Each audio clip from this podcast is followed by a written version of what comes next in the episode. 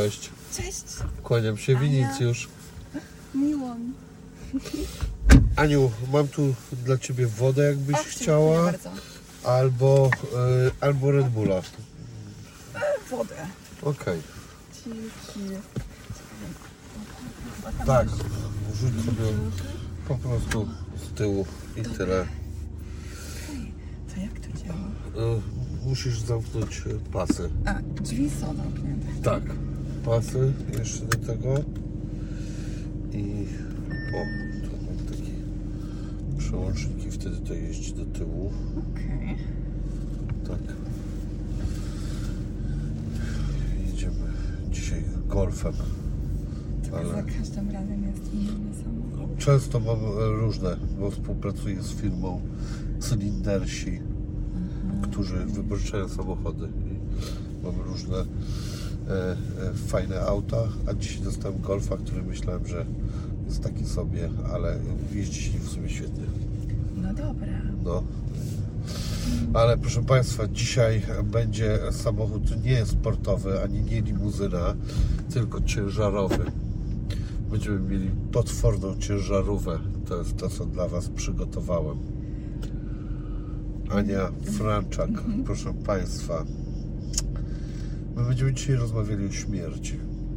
To nie wiem, czy to będzie aż takie ciężkie. No ja nie wiem, co jest cięższego od tego niż umieranie. No tak. Wydawało mi się, że, że nie wiem, jeszcze jakiś potworny ból, rozdarcie i wojna, może tylko to może z tym konkurować. No to zdecydowanie. No, także e, my tu sobie sportowym autem, a tu tak naprawdę wsiedliśmy do ciężarówki. Taką wymyśliłem sobie tutaj alegorię, czy nie wiem, czy to dobrze nazwałem. No, nieważne. Zobaczymy, czy tak, czy tak będzie. Proszę Państwa, Ania zajmuje się takim, e, ma taką stronę Instytut Dobrej Śmierci.pl To jest w ogóle oksymoron dla mnie. No to jest ciekawe. Czasami ludzie mówią, że to jest oksymoron, albo to nie można połączyć tych słów. ale Nie jestem pewna. Nie no, można wszystkie słowa połączyć, natomiast e, jakby no jednak umówmy się, że to jest coś, czego ch chyba się najbardziej boimy. Czy ty y, y, zgadzasz się z taką tezą, y, y, że wszelki strach tak naprawdę kończy się na strachu przed śmiercią? Jest taka teoria. Tak, tak. I pewnie jest dużo mm, sensu w tej teorii, ale, ale szczerze mówiąc, e, nie wiem, czy, czy tak naprawdę jest. Myślę, że sporo osób może boi się bardziej na przykład cierpienia niż, niż samej śmierci. Um, ja, ja miałam takie szczęście, że poznałam kilka osób, które tuż przed swoją śmiercią były zupełnie spokojne i pogodzone. Em, więc dla mnie tak, takie określenie dobra śmierć to jest coś, co jak najbardziej istnieje. Hmm. Mi się wydaje, że jedyną dobrą śmiercią to może być e, e, zasnąć i obudzić się w Valhalla dla e, hedonistów. E, natomiast jednak z tego co wiem, to ta śmierć przy zasypianiu to też zazwyczaj nie jest tak, jak się ludziom wydaje, że ktoś zasypia, tylko się po prostu ktoś nagle przebudził, dusił się, dostał jakiegoś zawału i tak dalej. Więc to chyba też nie jest wcale taka super śmierć. No to dobrze, no aha, bo jeszcze nie powiedziałem jednej rzeczy. E, Ty się też zajmujesz e, jakby odprowadzaniem ludzi na e, tą, e, na, no żegnasz ich, ty jesteś w ostatnich, nie wiem, godzinach ich życia, minutach, Bardzo czy... różnie. Wiesz, no myślę, że teraz mówisz o tym zawodzie duli umierania. Tak, to, jest, to jest coś, co na przykład po niemiecku się nazywa Sterbebegleitung i to dosłownie znaczy szterbę, Sterben to jest Sterben umierać? umieranie, tak. Sterben I Begleitung to jest Begleitung. towarzyszenie. Sterben Begleitung. Wy to macie w tym niemieckim, zawsze sobie weźmiecie dwa, trzy słowa i zrobicie z niego jedno. No trudne, tak. Trudne i, i, i też prostackie. My to w polskim nazywamy osobno rzeczy, a nie Sterben Begleitung.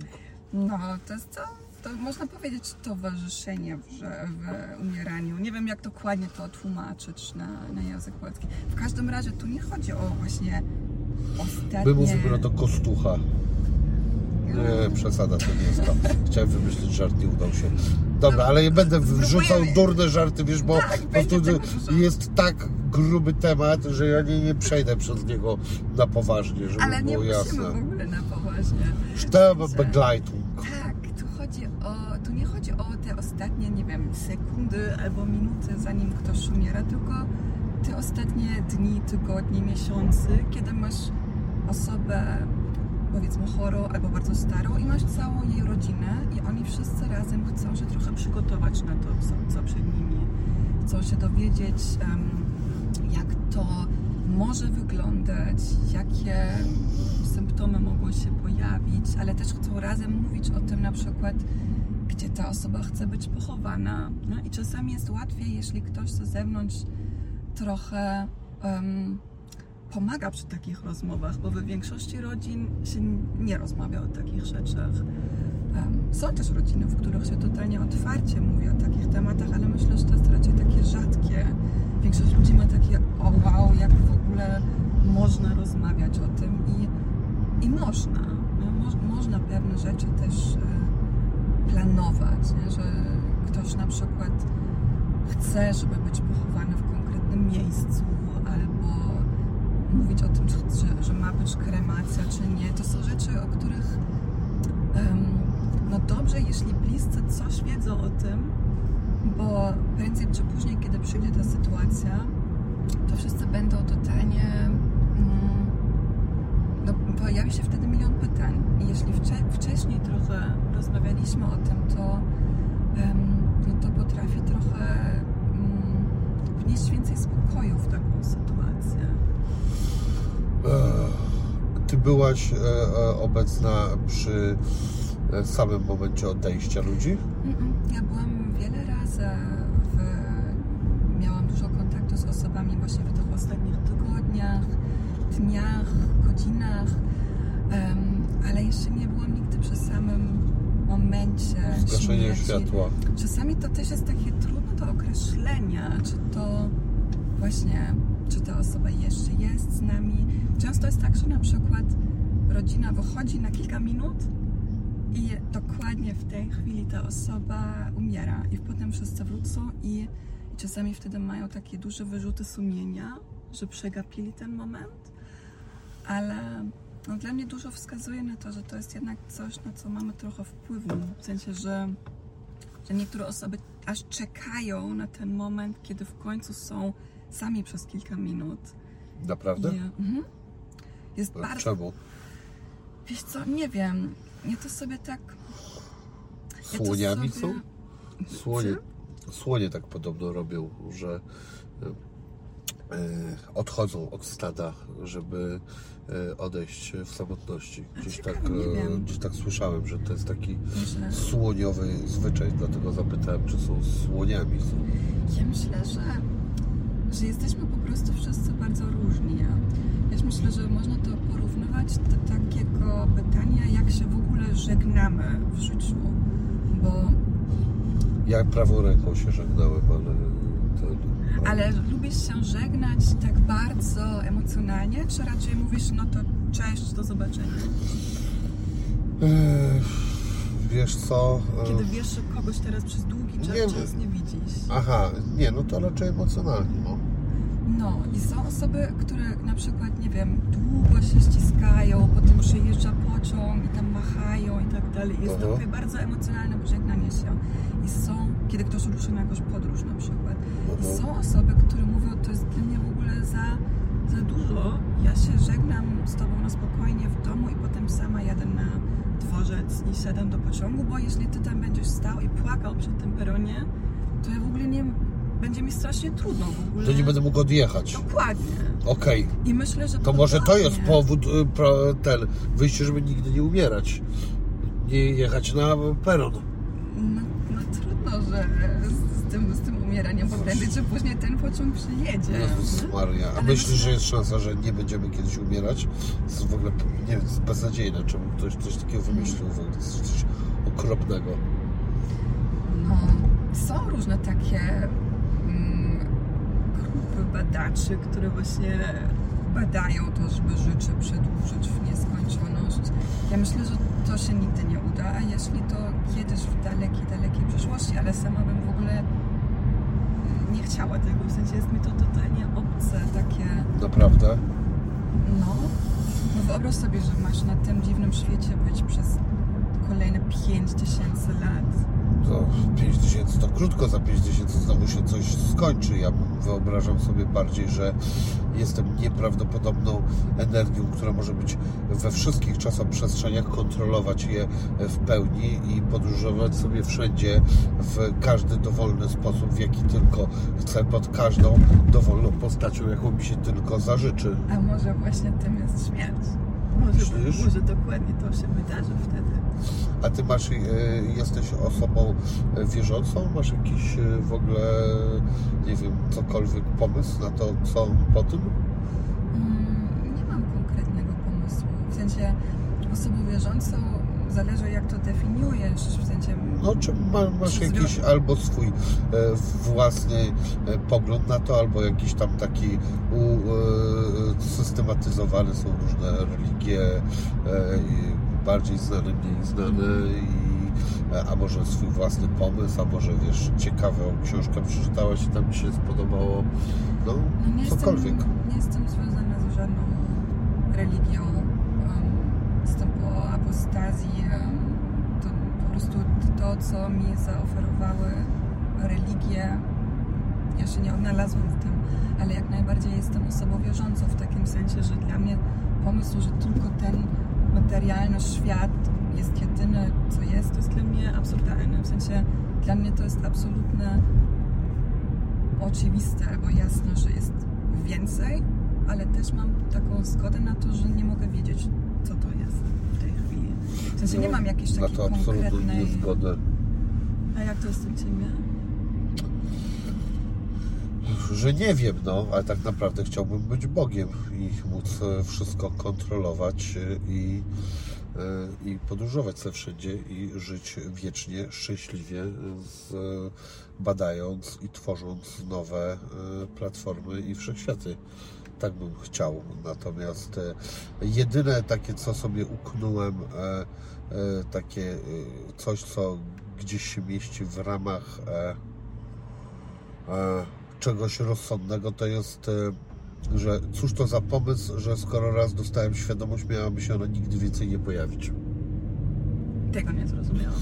Że co to za pomysł, no bo e, mówię, to jest odpowiedź na e, to, jak ludzie mówią, że nic nie ma i że jest wyłączone światło i koniec, No. tak?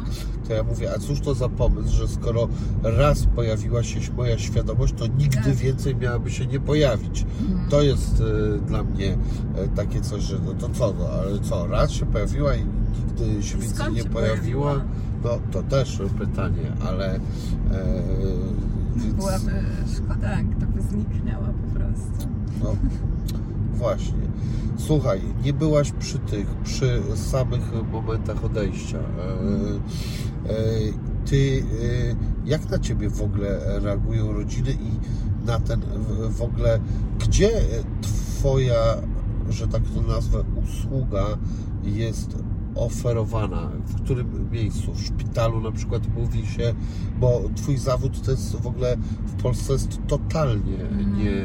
niepopularny. Gdzie, Wiesz co, no, ja głównie działam edukacyjnie, w takim sensie, że ja, ja prowadzę warsztaty i szkolenia dla osób, które chcą się dowiedzieć więcej o tym, jak właśnie wygląda ten proces umierania, co się dzieje z ciałem potem, co wszystko trzeba zrobić, na przykład albo co można zrobić, zanim przyjedzie zakład pogrzebowy.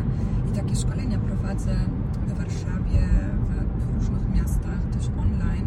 No i czasami kontaktują się ze mną rodziny i chcą, żebym ja przyjechała do nich i z nimi na spokojnie usiadła i im to wszystko tłumaczyła.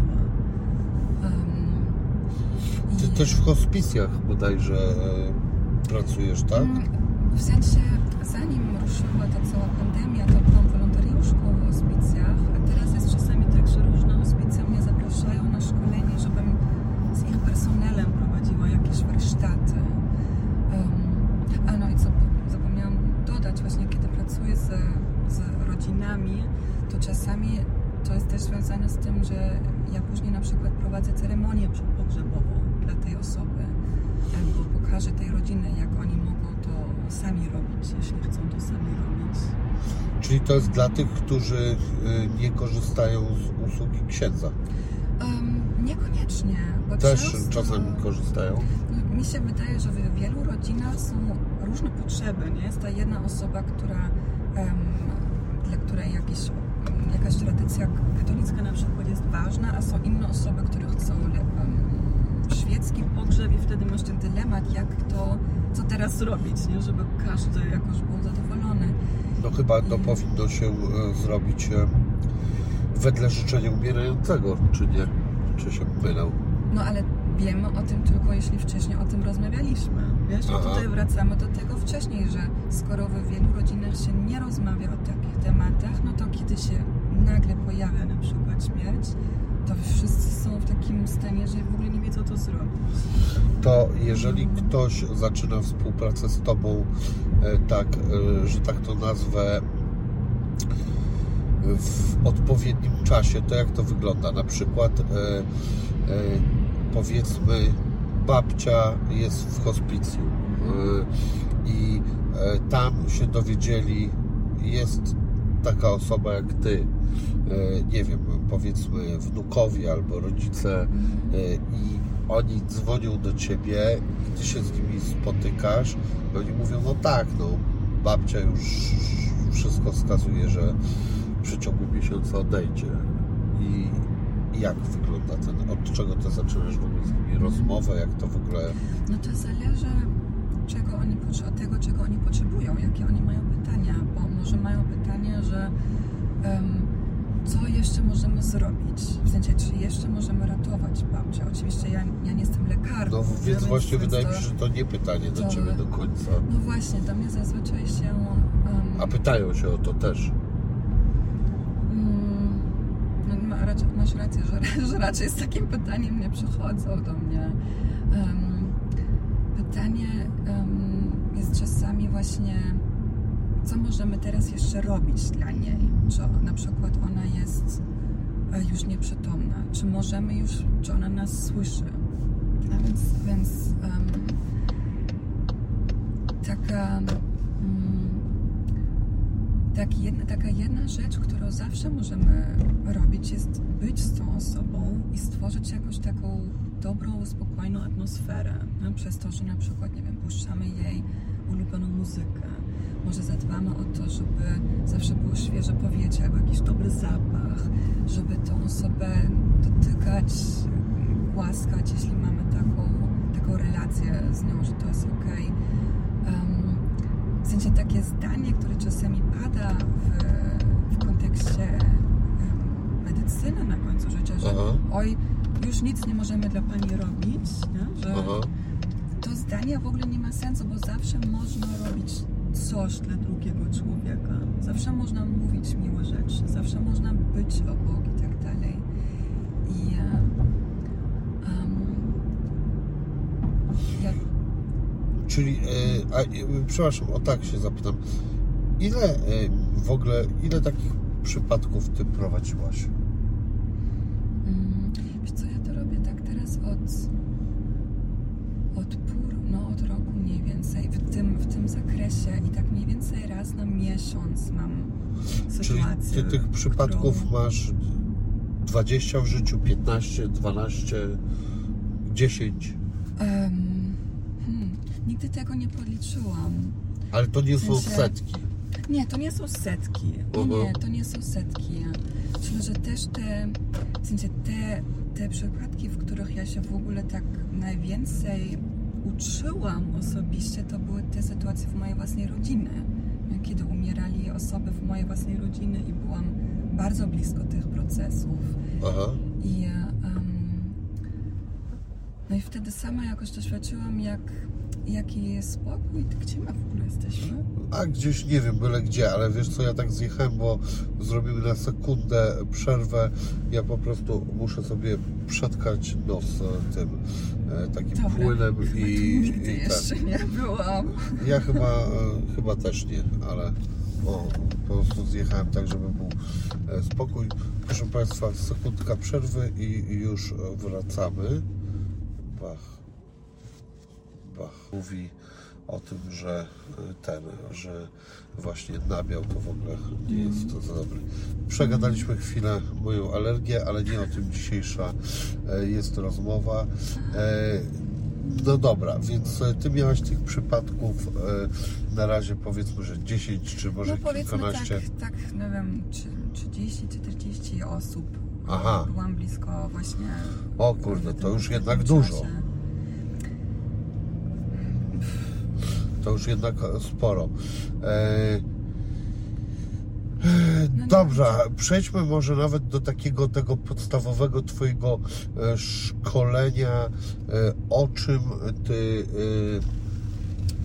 o czym Ty, o czym Ty mówisz, to, że w, tym szkoleniu, że e, umarła osoba i co, co się dzieje w właśnie co ludzie powinni zrobić, bo e, ja wiem też, że tak powiem, z takiego lekkiego researchu na Twój temat, że kiedyś jeszcze ta nieżywa osoba pozostawała czasami w domu nawet dzień, dwa, teraz od razu To są trupa się zabiera po prostu.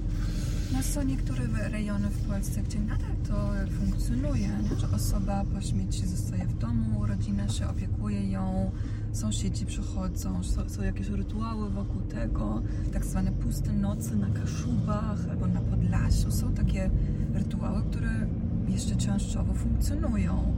Właśnie, że, em, że nie ma od razu tego dystansu, że ta osoba znika, tylko właśnie zostaje jeszcze przez jakiś czas w otoczeniu rodziny. Em, I no, na, co, na co ja rozmawiam na swoich szkoleniach, mm, to są sporo tematów. Jest z jednej strony mm, wszystko to, co się dzieje w tym czasie przed śmiercią, w sensie jak w ogóle możemy rozpoznać, że ktoś umiera, jakie są takie sygnały ciała, które nam pokazują, że to się dzieje. Potem ten cały temat, co się dzieje. No to jakie są to? bo Omówmy to tak z grubsza. Okej. E, Jakie są pierwsze sygnały? No bo taki najbardziej co ludzie znają, no pulsu nie ma. Aha, w sensie jeśli ktoś już nie żyje, nie? No Ale ja tak. teraz mówię o tym, jak można em, się spodziewać tego, że to się zbliża, Aha. no? że, że, że, że, że, że ktoś idzie, już jest bardzo blisko do końca swojego życia. To jakie I to są właśnie- sygnały? No jest sporo sygnałów i te pierwsze są takie trudne do wyłapania, które mogą się pojawić właśnie kilka tygodni albo miesięcy przed śmiercią, że ludzie się zaczynają tak wycofać z życia, że zaczynają się coraz mniej interesować po prostu tym, co, co się dzieje. Nie? Że się zaczynają tak jakoś wracać do, do środka jak, w jakiś sposób. Okej. Czyli są tacy. e, No ale czy to nie jest po prostu tak najzwyczajniej w świecie też swego rodzaju zmęczenie? Może to jest jakiś rodzaj zmęczenia, że ktoś jest zmęczony po prostu życiem. No albo tym, że po prostu nie wiem, choruje, że źle się czuje, że no bo różne są powody e, od e, chodzenia, ale bo wiesz, no moja babcia na przykład jest już od iluś lat e, e, nie kojarzy za dużo. No i ona właściwie już mało czym się e, interesuje, natomiast w ostatnim czasie przeszła dwa zapalenia płuc w wieku 97 lat i to przeżyła. I ona cały czas żyje e, i e, rzadko mnie pozna, rzadko pozna kogoś z rodziny. Zdarzy się to, to jest jakby wtedy o tym mówimy, że o, babcia nas poznała, no nie, jak, e, jak rozmawiam na przykład z mamą, że była u babci, to ten, to mówimy sobie, że jeżeli dobrze się czuje, to nas poznała. No ale mimo tego jej wycofania, e, to równie dobrze ona jeszcze może parę lat żyć. Tak, no jeśli ona jest osobą tak starą z, z demencją, no to Tak. w ogóle czym jest demencja, nie? To też nie wiemy, że może to jest w ogóle taki bardzo powolny, długi proces wycofania się, z tego życia. Nie wiem. Um, Więc jedno to jest to wycofanie się, następne tak, no, jakieś... to, to, jest, to może być taki pierwszy, jeden z takich pierwszych sygnałów? Mhm. Albo że taki już bardziej wyraźny sygnał może być to, że ktoś już nie chce jeść. Aha, że ktoś odmawia okej. jedzenia i to u większości osób w tych ostatnich tygodniach, dniach, nie u wszystkich, ale w ostatnich dniach i godzinach raczej u wszystkich jest tak, że, że ciało już w ogóle nie chce jedzenia, nie? Że, że ciało nawet nie potrafi już skorzystać z tego jedzenia, bo, bo metabolizm już jest tak inny, że, Aha, że to nie działa, to przetrawienie. rozumiem. Um, i, I to jest na przykład taki punkt, w którym z mojej perspektywy bardzo, bardzo brakuje edukacji, bo większość ludzi o tym nie wie, że to jest normalne, że w tych ostatnich dniach przed śmiercią ludzie nie jedzą. I często wtedy rodzina tak bardzo próbuje właśnie namawiać albo nawet zmuszać te osoby do tego, żeby jadła. Z braku wiedzy, że, że to jest normalne. Um, a w tych, um, no jeszcze, naj, jeszcze bliżej śmierci zmienia się temperatura e, stóp, rąk, zmienia się temperatura całego ciała. Spada, rozumiem. Spada, tak. E, Czasami najpierw może być gorączka, w sensie to, to, to się też może tak mogą się zmienić kolor skóry, mogą się robić takie niebieskie trochę paznokcie, może się zmienić twarz, rysy twarzy, więc jest sporo takich znaków, które właśnie pokazują, ok, teraz niewiele czasu zostało, Mhm. a jeśli, jeśli na przykład ktoś wie o tym, że takie symptomy mogą się pojawić, no to wtedy jest w stanie rozpoznać, że to jest to. I, i nie będzie aż taki, jak się mówi, confused, taki E, zakłopotany. zakłopotany od co się teraz dzieje. Nie? Że na przykład, że w pewnym momencie się zmieni rytm oddechu. I e, On jest szybszy czy wolniejszy wtedy? Mm, Różnie, on może być bardziej płaski, może być nieregularny, mogą się robić długie przerwy w oddechu, Aha, może się pojawić taki rytm oddechu, który się nazywa Chain Stokes Breathing. jak? Chain Stokes. Chain To Stokes. jest chyba pani, pan Chain Stokes, który Aha, Chain Stokes Breathing. Tak, i to jest taki bardzo specyficzny rytm oddechu, że najpierw jest takie płaskie i wolne, potem szybkie i głębokie oddech, oddychanie i potem Mhm. płaskie i wolne i potem przerwa. I potem to się powtarza. To możesz sobie na YouTubie są nagrania dźwięku tego, jeśli Cię to interesuje. Możesz sobie to od, odsłuchać. Wystarczy mi się, że wystarczy mi e, na dzisiaj tej rozmowy. Tak, wiesz, ale to jest, to jest tak, że czasami na przykład czasami przygotowuję rodzinę albo ktoś jest na moim szkoleniu i ja im pokazuję, zobacz, może pojawić się takie i takie em, rodzaj oddychania. No i pó- później, po śmierci, te, te osoby do mnie dzwonią i na przykład mówią, Boże, jak dobrze, Ty mi mówiłaś, że może się pojawić taki oddech, bo on No. faktycznie był i wtedy ja to rozpoznałem i wiedziałam, aha, wiem co się dzieje. A gdybym nie wiedział, czym to jest, to ja bym totalnie spanikował. A te Chain Stone, e, Stone czy Stokes. Stokes? Co to jest Stokes po angielsku? To jest nazwisko tej osoby, która... Tak, tak, ta- mówiłaś, ale myślałem, że Stokes też coś znaczy. No nieważne, Nie te wiem. Chain Stokes e, Breathing to na jaki czas się pojawia przed śmiercią? No, w to już tych są ostatnie ostat- godziny, tak? tak? to są już te ostatnie 24 może godziny. Aha, Maksymalnie, nie wiem, czy 38, ale to jest już taki znak, że to jest już bardzo blisko. aha. I, no i wiesz, i to jest taki feedback, który ja bardzo często dostaję, że ktoś mi mówi, jak dobrze, że ty mi wcześniej mówiłaś o pewnych rzeczach, nie? że ja wtedy, kiedy to zobaczyłam albo kiedy to usłyszałam, to, to ja to mogłam to rozpoznać Mhm. i nie byłam totalnie w szoku, bo byłam bez braku wiedzy, co się teraz dzieje. I to jest tak naprawdę sednem tego, co ja robię. W sensie ja, edu... ja działam jako edukatorka Mhm. o różnych tematach związanych właśnie z umieraniem, ale też z żałobą. Jak mo, jakie może to być doświadczenie, kiedy ktoś, kogo kochamy, albo kto był dla nas ważny, e, zmarł i jakie to, co się z nami wtedy dzieje, bo to może być tak różnie.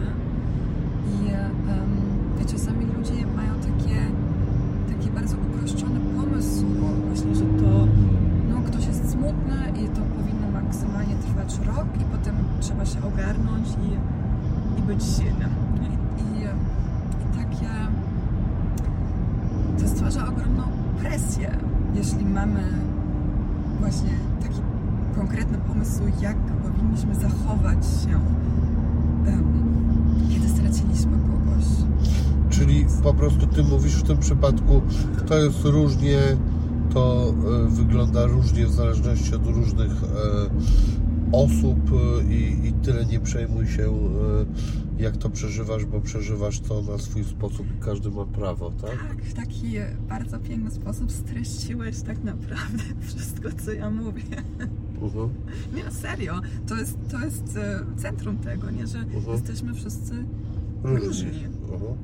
I e, przeżywamy stratę i, i życie różnie. No, i, em, Wiesz co, ja Ci opowiem, miałem bardzo dziwne doświadczenie jedno przy e, śmierci mojego wujka, który e, e, no był takim wujko-dziadkiem, właściwie to był dziadek, bo to był mąż e, siostry e, mojej babci. E, bardzo fajna i bardzo ciepła osoba. I ja e, miałem takie coś, że jak byłem w tym miejscu, w takiej tam jakiejś kaplicy, w której e, wystawiali e, ciało, ja już nie pamiętam, czy ono było odkryte, czy nie, ale słuchaj, ja dostałem chyba raz w życiu przy, w takiej sytuacji, miałem coś takiego, ja dostałem panicznego śmiechu mhm. zacząłem tak się śmiać i ja nie wiedziałem, co mam zrobić do jasnej cholery, bo ludzie stoją, a ja po prostu myślałem, że padnę ze śmiechu, ale tam nie było ani jednej rzeczy, która mnie śmieszyła de facto. To jest coś takiego, jakbyś, nie wiem, tego psikania dostała, po prostu to nie wiem, nie dlatego, że zażyłaś tabakę, to tylko po prostu psikasz, bo psikasz. I, e, I ja zacząłem takiego, takie coś, e, ja nie wiedziałem jak to zdusić, jakoś to w końcu się udało. I potem jak byłem nad grobem, to się poryczałem. Yy, I, i ale w ogóle ten śmiech, skąd się ten śmiech wziął? W ogóle tam to nie było, że ja zobaczyłem coś śmiesznego i ten po prostu w ogóle tak jak wiesz, Jak- zażyłbym jakiś środek, który wywołuje śmiech. No. No, nasze ciało potrafi robić najdziwniejsze rzeczy w takich sytuacjach. Nie? U niektórych wychodzi właśnie taki atak śmiechu. Może to też być krzyk, albo w sensie to jest coś, teraz jak się słuchałam, jak to opisałeś, jak gdybyś w ogóle nie miał kontroli nad tym, tylko jak gdyby twoje ciało po Tak. prostu samo coś takiego zrobiło.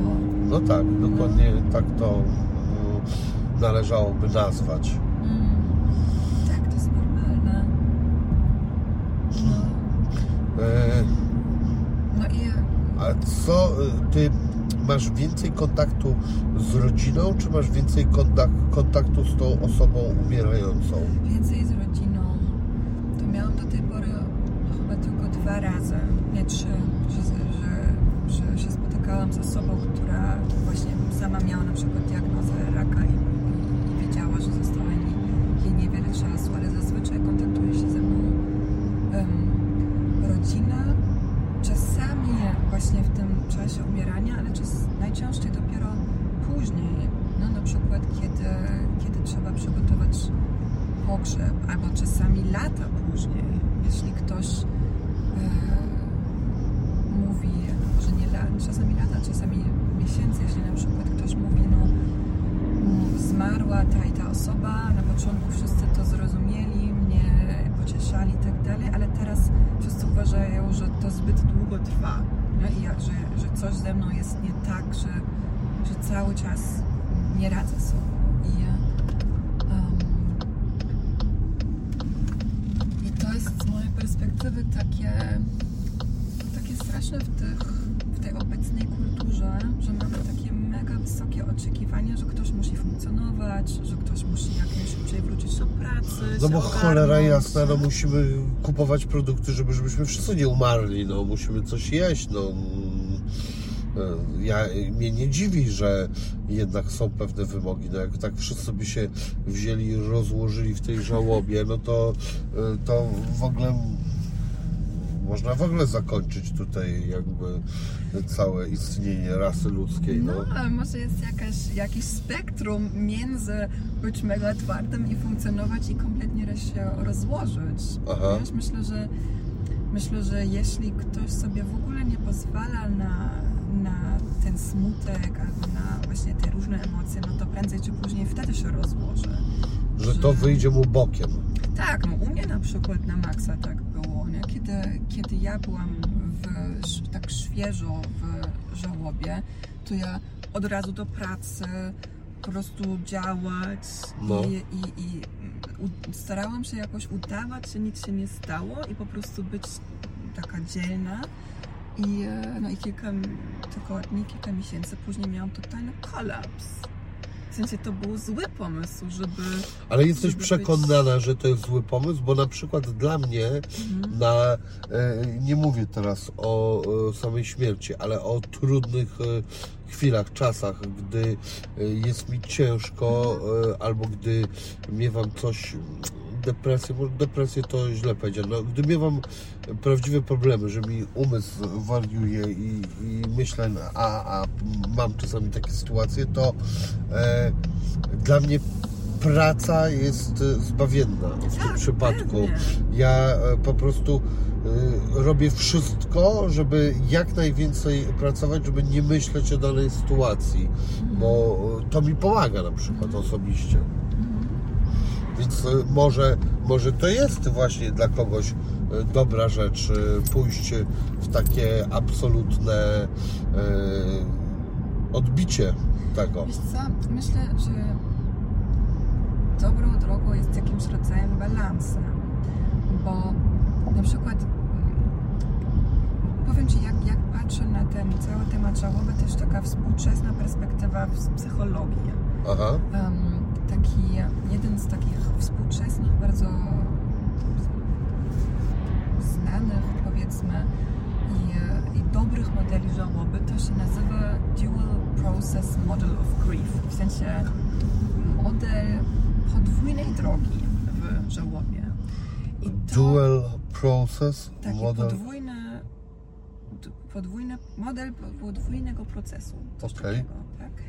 I, em, I to mówi o tym, że żałoba ma dwie strony, że z jednej strony em, są te wszystkie nasze myśli i emocje i działania, które są związane z tą stratą. To, że jest nam smutno, to, że tęsknimy, ale też to, że mamy miłe wspomnienia i tak dalej, więc wszystko, co jest związane z tym, albo z tą osobą, z którą straciliśmy. Aha. I druga strona jest to, jak żyć dalej. Właśnie, jak przetrwać, jak ogarnąć życie teraz, jak e, odwrócić uwagę, jak na przykład e, pracować albo robić coś, żeby nie czuć tego bólu. I to, co jest naturalne w żałobie, jest to, że robimy takie, taki ruch, jak takie wahadło.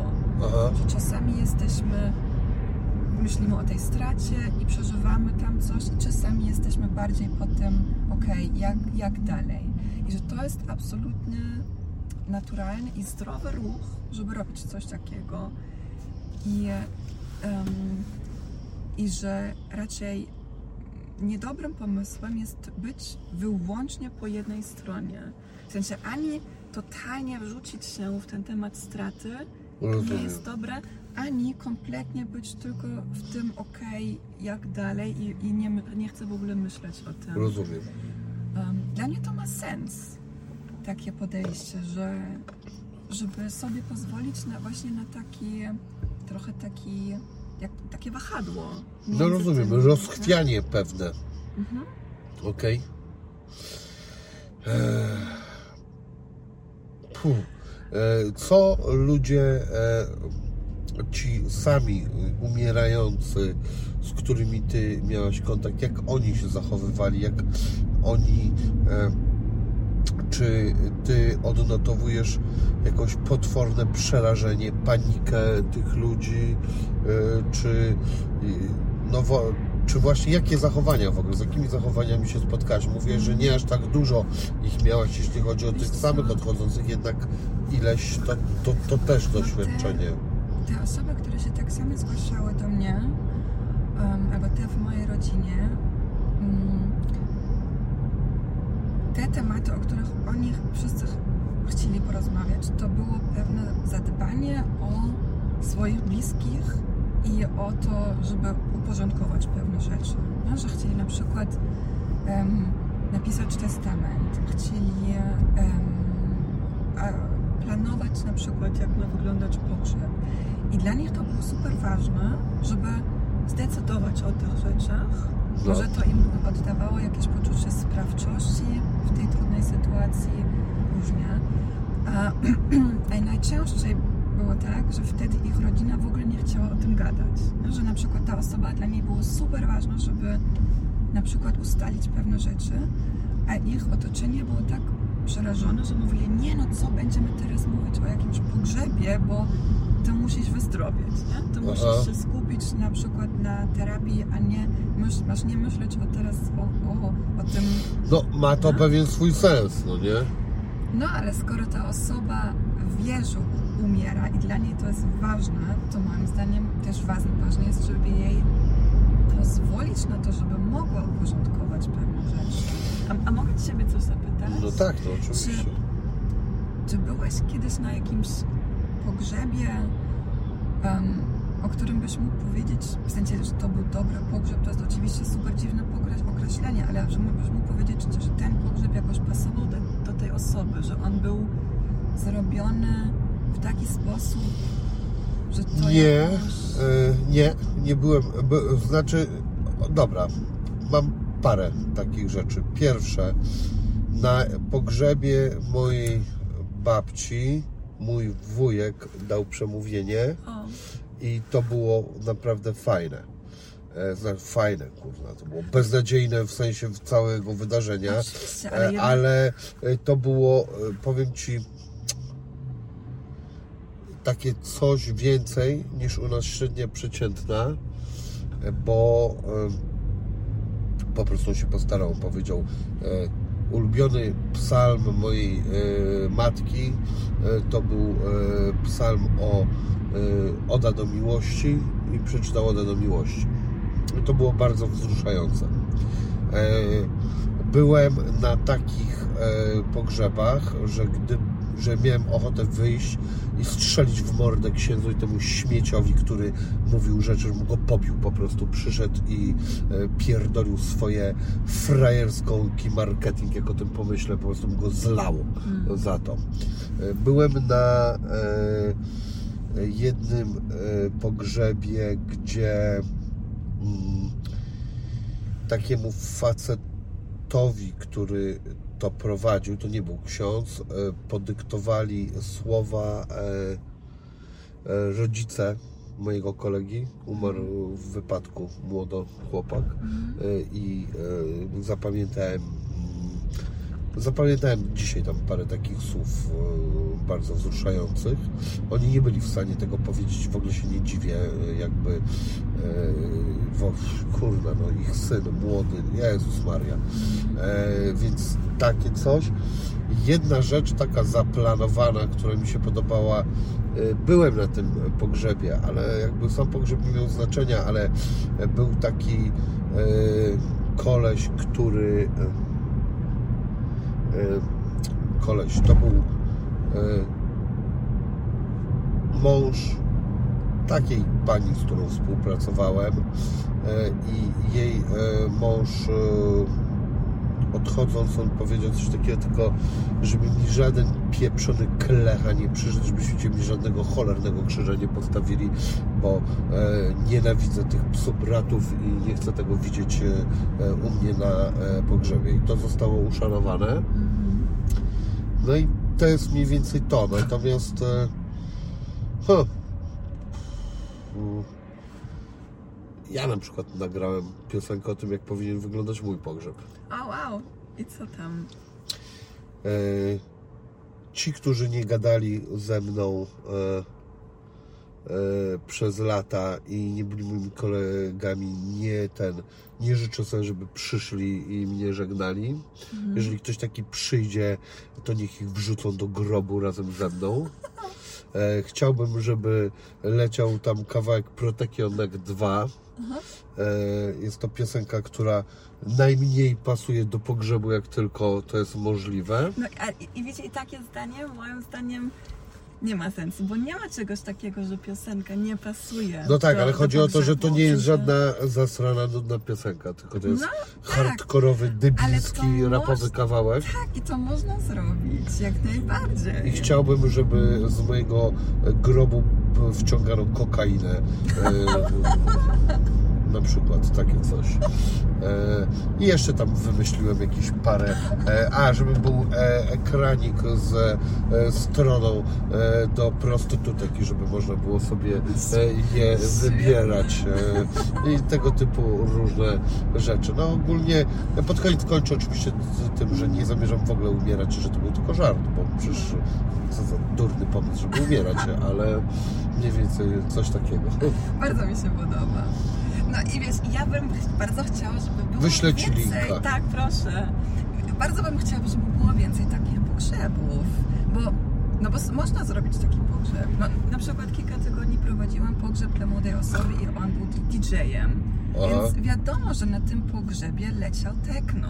Okej? I, e, i e, właśnie DJ sety, które jego przyjaciele przygotowali i że tam były czytane listy jego przyjaciół, że, że do grobu nie rzucaliśmy ziemię, tylko kolorowe kwiaty. Nie? W sensie to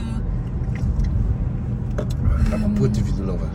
te, też dostał płytę, płytę winylową też dostał do, do grobu i słuchawki.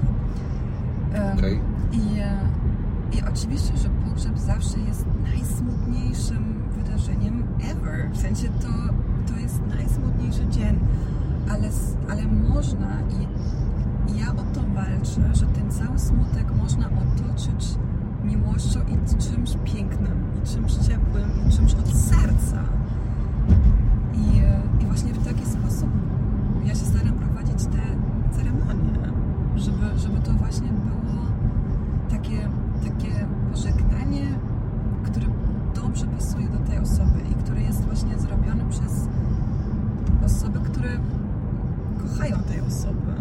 Nie, Żeby to nie była jakaś sztywna forma, która nie ma nic wspólnego z, z tym człowiekiem.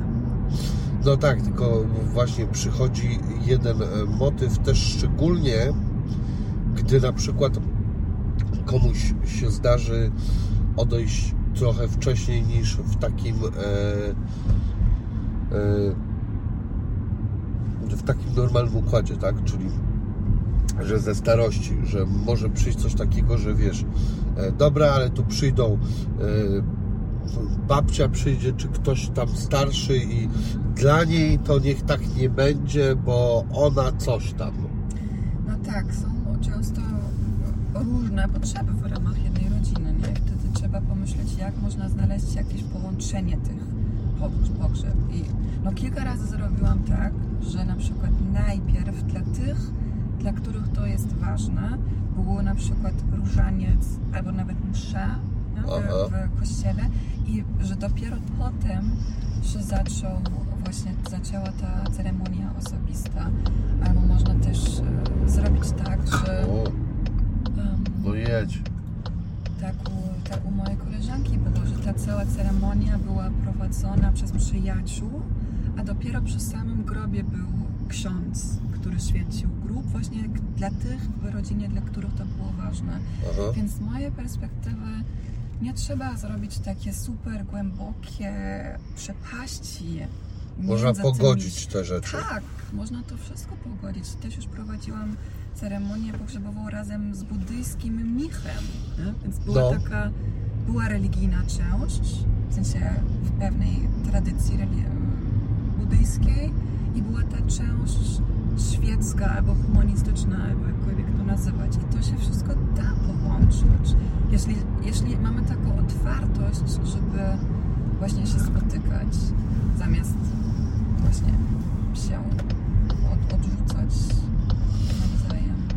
A e, oprócz na przykład takich e, pożegnania i e, tego e, jakieś ułożenia pewnych spraw, to co ci ludzie, którzy już wiedzieli, że zbliża się nieuchronne, co oni ci deklarowali? Oni coś ci, e, nie wiem, powiedzieli coś takiego, co zrobiło na tobie wrażenie? Coś e, oprócz tego, że testament chce spisać? Hmm.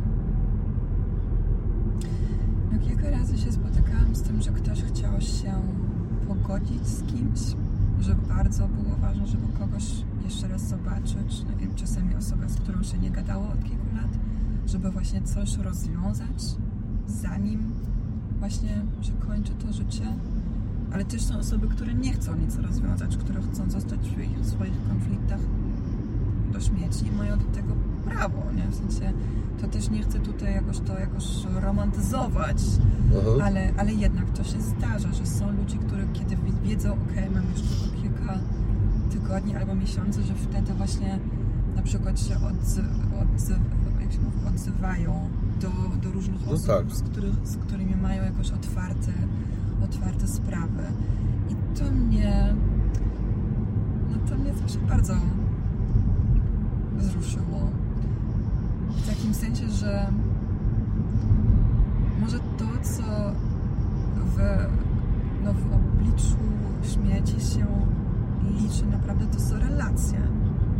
No, że, że, że te osoby może wtedy nie myślą o tym, nie wiem, jak, ile zarobiłem, albo jaką miałam super karierę, tylko wtedy wychodzą te tematy, o, z kim ja jestem pokłócony i mam, czy mogę, to, mogę tutaj jeszcze coś zrobić, że może to zmieniają się wtedy trochę właśnie priorytety,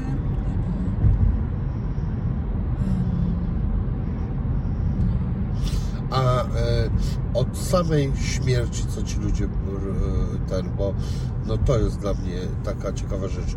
Boją się, czy e, no tak, o, samej, o samym tym odejściu, co oprócz tych relacji, oprócz tego e, pogodzenia się, no ale kurde, no nagle taka jakaś że tajemnica wszechświata, cholera jasna, nikt nic nie wie, wszyscy mają jakieś swoje wielkie przypuszczenia, niektórzy nawet szmal na tym zarabiają e, i tak dalej, ale nikt na końcu nic nie wie, to e, co oni wobec tego niewyjaś- niewyjaśnionego, jak oni się zachowują ci ludzie wobec tego.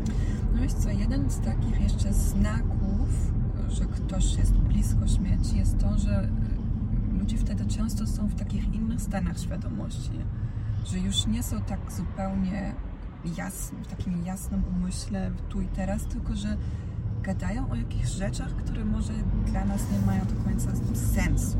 No. Często na przykład widzą albo słyszą coś albo kogoś, czego my nie widzimy. Często na przykład własną mamę, że ktoś mówi, że mama przyszła, albo że słyszał, widział kogoś i ta osoba zmarła 30 lat temu. To jest bardzo częste i można to, wiesz, można to tłumaczyć w różne sposoby, bo można z jednej strony mówić em, o wow, są różne wymiary i przychodzą do nas zmarli, żeby tą osobę odebrać. I. Można, ale można też powiedzieć, no różne chemiczne procesy w mózgu się dzieją i dlatego tam jakieś halucynacje, halucynacje. wiesz, no, No moja to... babcia to już e, od e, przynajmniej roku dwóch e, prowadzi te rozmowy z, ze wszystkimi naokoło. No i jak ty, jak ty to? No wiesz, no my czasami się śmiejemy z tego, bo cóż pozostało innego. Na przykład ostatnio było e, takie e, zdarzenie, że e, były właśnie święta i ciocia z Włoch zadzwoniła i daliśmy babci ciocię z Włoch i ona do cioci z Włoch zaczęła wygłaszać całe przemówienie o tym, że nie no, ona te papiery to ona wzięła do domu i dlatego te e, papiery nie ma ich w biurze, ale żeby się nie martwili, bo wszystko jest sprawdzone i wszystko jest ok. I ona generalnie tłumaczyła się, bo moja babcia była księgową, więc ona się tłumaczyła prawdopodobnie komuś za jej życia w tym, w jakimś tam. Pewnie takie coś się nawet wydarzyło, tak? No, Może. Jednak to też jest taki częsty motyw w tych ostatnich tygodniach, kiedy ludzie są w takim innym stanie, że wtedy często mówią o jakichś dokumentach albo o biletach, że o jakimś, że trzeba przygotować paszport albo buty do podróży. Mówią o jakichś takich symbolicznych rzeczach, które są związane z jakimś rodzajem właśnie przygotowania rzeczy i, i jakąś podróżą. Ja bym Nie. powiedział, że to są takie rzeczy. E, jest takie niemieckie słowo, Reisefieber. Reisefieber.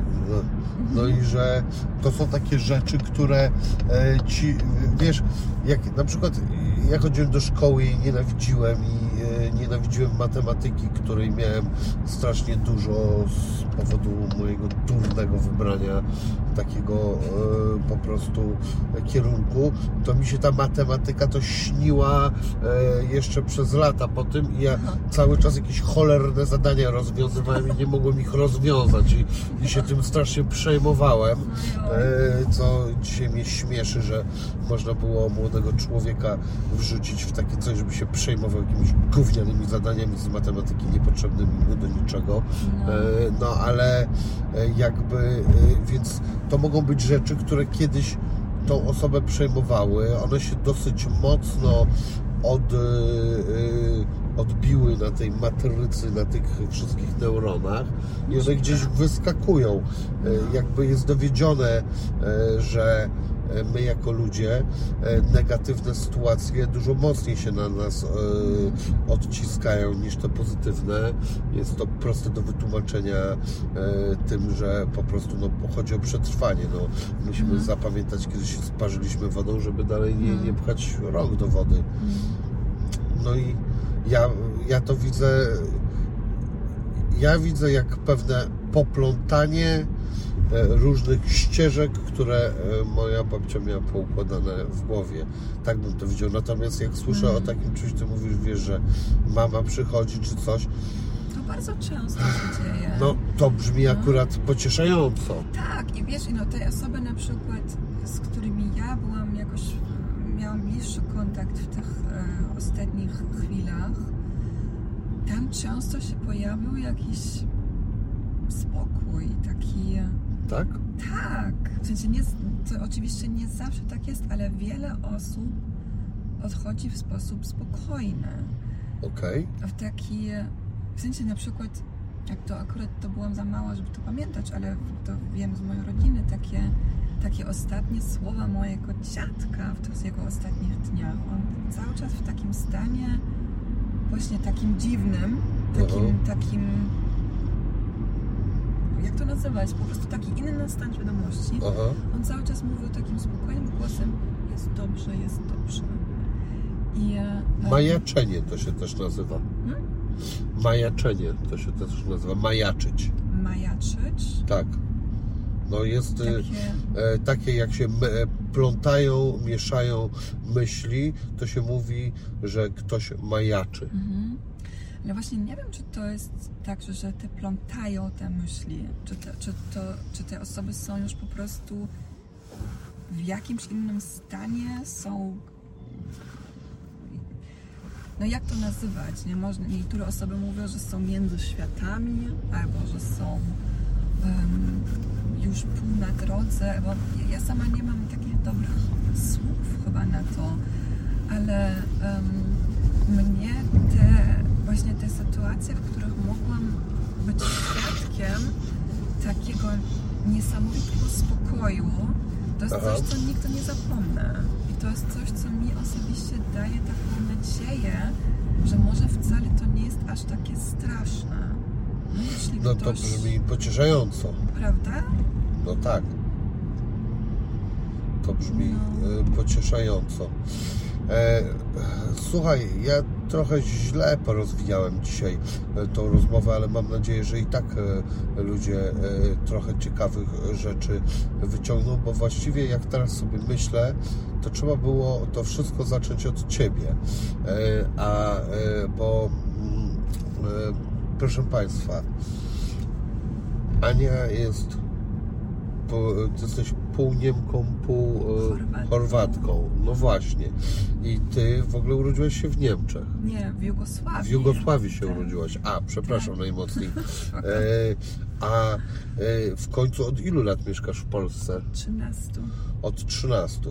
Bardzo dobrze mówisz po polsku. A, dziękuję. E, I co ci przyszło do głowy, żeby w ogóle dziewczyno się takim tematem zajmować? Bo ja ci powiem, że to jest temat, no, to znaczy co ja, ja ci powiem, no, e, e, to, no, to jest coś, od czego większość ludzi ucieka. No, nie chcemy tym e, żyć, więc dlatego mówię, może w ogóle od ciebie trzeba było zacząć, a co, dlaczego ja to robię? Albo skąd to się w ogóle wzięło? No, w taki sposób, że temat śmieci po prostu się pojawił w moim życiu, bo prędzej czy później ten temat się pojawi, bo ktoś, kogo kochasz, umrze. I, e, i e, kiedy ja się znalazłam w takiej sytuacji, to miałam, to doświadczyłam, jak, jak dziwnie nasza kultura działa. W sensie, że z jednej strony miałam ten ból żałoby i tęsknoty i tak dalej, ale z drugiej strony czułam, jak wszyscy wokół mnie są totalnie przerażeni i nie wiedzą w ogóle, jak ze mną gadać. Unikają mnie, albo dają mi, dają mi jakieś porady, albo mi mówią właśnie, że czas e, leczy wszystkie rany i tak dalej. Ja miałam, miałam takie, ludzie, dlaczego nie możemy normalnie gadać o tym, co się wydarzyło, wiesz, no, A e, takie- mogę się zapytać, kto odszedł? Moje dziecko zmarło w trakcie ciąży. I, em, i, e, I później poznałam właśnie osoby w Anglii i w Niemczech, które pracują wokół tych tematów, które na przykład pomagają e, kobietom po poronieniach, które pracują w tym zawodzie towarzyszki w żałobie, grief counselor, które prowadzą Jeszcze raz, te... powiedz po niemiecku e, jeszcze raz tą nazwę i po angielsku też. To, no po, Po niemiecku? są dwie funkcje. To jest Sterbebegleitung. Ich bin eine Sterbebegleiterin. Sterbebegleiter. Begleiterin. Tak? Begleiter. Begleiter, A, tak. czyli jest e, tylko, e, czyli jest tylko forma męska jakby. Jest też Sterbebegleiterin. E, Begleiterin, o Tak. właśnie. I druga, i drugi, i to jest po angielsku, to jest ta Death Dula, albo Dula umierania. Dula. I, I drugi, nazwijmy to funkcja albo zawód, to jest właśnie Trauerbegleiter. W sensie, Trauer. Trauma, tak? nie, Tra- trała, żałoba. A, trauer, Towarzysz trauer. w żałobie. Trauer Begleiter. Tak, i to po angielsku jest grief counselor. Grief Counselor. Tak, A grief to jest e, żałoba? tak. Aha, czyli e, e, e, ten, który kończy z żałobą. Ten, który. Nie, nie counselor, tylko counselor, w sensie ktoś, kto towarzyszy innym, ktoś, kto wspiera innych w takiej Counsel- sytuacji. tak? Ka- counselor. Właśnie nie wiem dokładnie jak. nie counselor, to brzmi jakby ktoś, kto zakańcza daną rzecz. Tak, ale nie chodzi, chodzi o cancel, tylko przez OU. Aha. Counsel. Okej, to muszę... A jak konsul jakiś, czy... Może. No Właśnie dobra. nie wiem, jakie jest źródło tego słowa. Okej. W każdym razie, kilka lat po mojej stracie, ja spotkałam takich ludzi i, i miałam takie, kurde, dlatego, dlaczego ja nie spotkałam takich ludzi, kiedy ja ich potrzebowałam, nie? To, dla, dlaczego ja wtedy, kiedy byłam w takim dnie, w takim dole, dlaczego ja nie miałam wtedy takiego wsparcia? I, e, no i kiedy poznałam takie osoby i widziałam, że kurde, oni się co, codziennie zajmują tematem śmieci, to najbardziej mnie zaskoczyło to, że gdybym ja słyszała o nich wcześniej, to bym myślała, że to są tacy bardzo ponure postacie, te, jakoś takie dziwni ludzie. Przynajmniej noszą czarne ciuchy cały czas. Przynajmniej takim gothic stylu. No. A to były takie bardzo, bardzo fajni ludzie. Em, I, e, I mnie to totalnie zafascynowało, więc ja wtedy zaczęłam szukać, kim oni są, gdzie są te szkoły, które uczą do tego zawodu, na czym to polega. I, e, i mnie to tak zafascynowało, że, no, że w końcu się zgłosiła do te, zgłosiłam do takiego instytutu. W, No właśnie, co to za instytut? Jest, w Niemczech to jest już bardzo popularny zawód. Jest wiele takich instytutów i akademii, gdzie można iść w tym kierunku edukacji, żeby właśnie pracować z żałobą. Ja byłam w instytucie, em, to się nazywa Instytut für Seelsorge Ausbildung, w sensie, jak to przetłumaczyć? No, w, w, Heidelbergu to było, w Niemczech. I tam Okej. przez rok jeździłam regularnie na takie, na takie intensywne takie zjazdy. I, e, I to było genialne. Ja się w tym roku uczyłam więcej niż w ostatnich 10 lat wcześniej. Takie miałam, miałam wrażenie, że wow, uczę się tutaj takich rzeczy, które są dla mnie osobiście naprawdę ważne. I to, nie wiem, no, to, to, to naprawdę było dla mnie takie przełomowe jakoś. em, To rok trwał taki kurs, tak? tak, ten kurs akurat trwał, trwał rok. Potem jeszcze byłam na kolejnych, no i teraz się staram właśnie to, czego ja się uczyłam tam, udostępnić to tutaj. Nie? Dlatego ja teraz w Polsce właśnie robię takie szkolenia i warsztaty, żeby to, żeby szerzyć tych, tej wiedzy, tych, tej, tego rodzaju edukacji. Aha. A e, powiedz mi, a jak ty, no bo to w takim razie e, ty jakby masz e, kulturowo tutaj trzy kraje, przynajmniej, tak? Chorwacja, Niemcy, Polska. Mhm. Jakie różnice widzisz e, w tych krajach w obchodzeniu żałoby i w podejściu w ogóle do e, tych tematów? No to już w Niemczech wiemy, że e, tych ludzi zajmujących się Twoim zawodem jest dużo więcej, tak? Tak, ale nadal to jest nisza. Wiesz, O. nadal, nadal to jest coś, co od, tak od 20 lat to się mocno rozwija, ale, ale na przykład mm, jeśli chodzi o, o, o, o pogrzeby, to no to jest taki, że z jednej strony są tradycyjne pogrzeby, a z drugiej strony są już takie bardzo takie osobiste. Te DJ-skie. I DJ-skie pogrzeby, tak. Em, I, e, ale jest po prostu jakiś rodzaj wyboru. W sensie jest wachlarz różnych możliwości, zależnie od tego, czego ktoś potrzebuje, jakim jest człowiekiem. I, I w Polsce widzę, że to dopiero tak zaczyna się rozwijać. Nie? Takie. em, Czyli powiedziałabyś, że w Niemczech to wygląda trochę lepiej, czy właściwie niewiele się różni, czy jakbyś porównała Polskę do Niemiec? Ono na pewno nie w kategoriach lepiej i gorzej. No, chodzi mi lepiej to jest w tym znaczeniu, że na przykład, e, e, nie wiem, że właśnie są tacy ludzie, że, ale ty powiedziałeś, że to dalej jest nisza, Mhm. więc to e, czy są jakieś Tak. różnice? A jak Chorwacja też w ogóle się do tego wszystkiego ma? Oj, w Chorwacji jest wszystko bardzo tradycyjnie. W sensie, może, może w Zagrzebie jest kilka takich innych opcji, ale raczej jeszcze z, w Chorwacji jeszcze nigdy nie spotkałam z, em, z pogrzebem innym niż takim tradycyjnym. Mhm. Em, no. Wiesz, A jak wygląda tradycyjny pogrzeb w Chorwacji? E, katolicki i na przykład akurat w tym rejonie, z którego ja jestem, czyli z Dalmacji, tam Mhm. jest dużo takich tradycyjnych śpiewów przez takie chóry, Aha, które śpiewają na pięć głosy. okej. Em, takie całkiem piękne tak naprawdę są te, te tradycje związane ze śpiewem. Wiesz, ale to, co, co, tak, to, co tak naprawdę chciałam powiedzieć, to właśnie to szukanie tych różnic między krajami, no to zawsze jest oparte na jakichś stereotypach.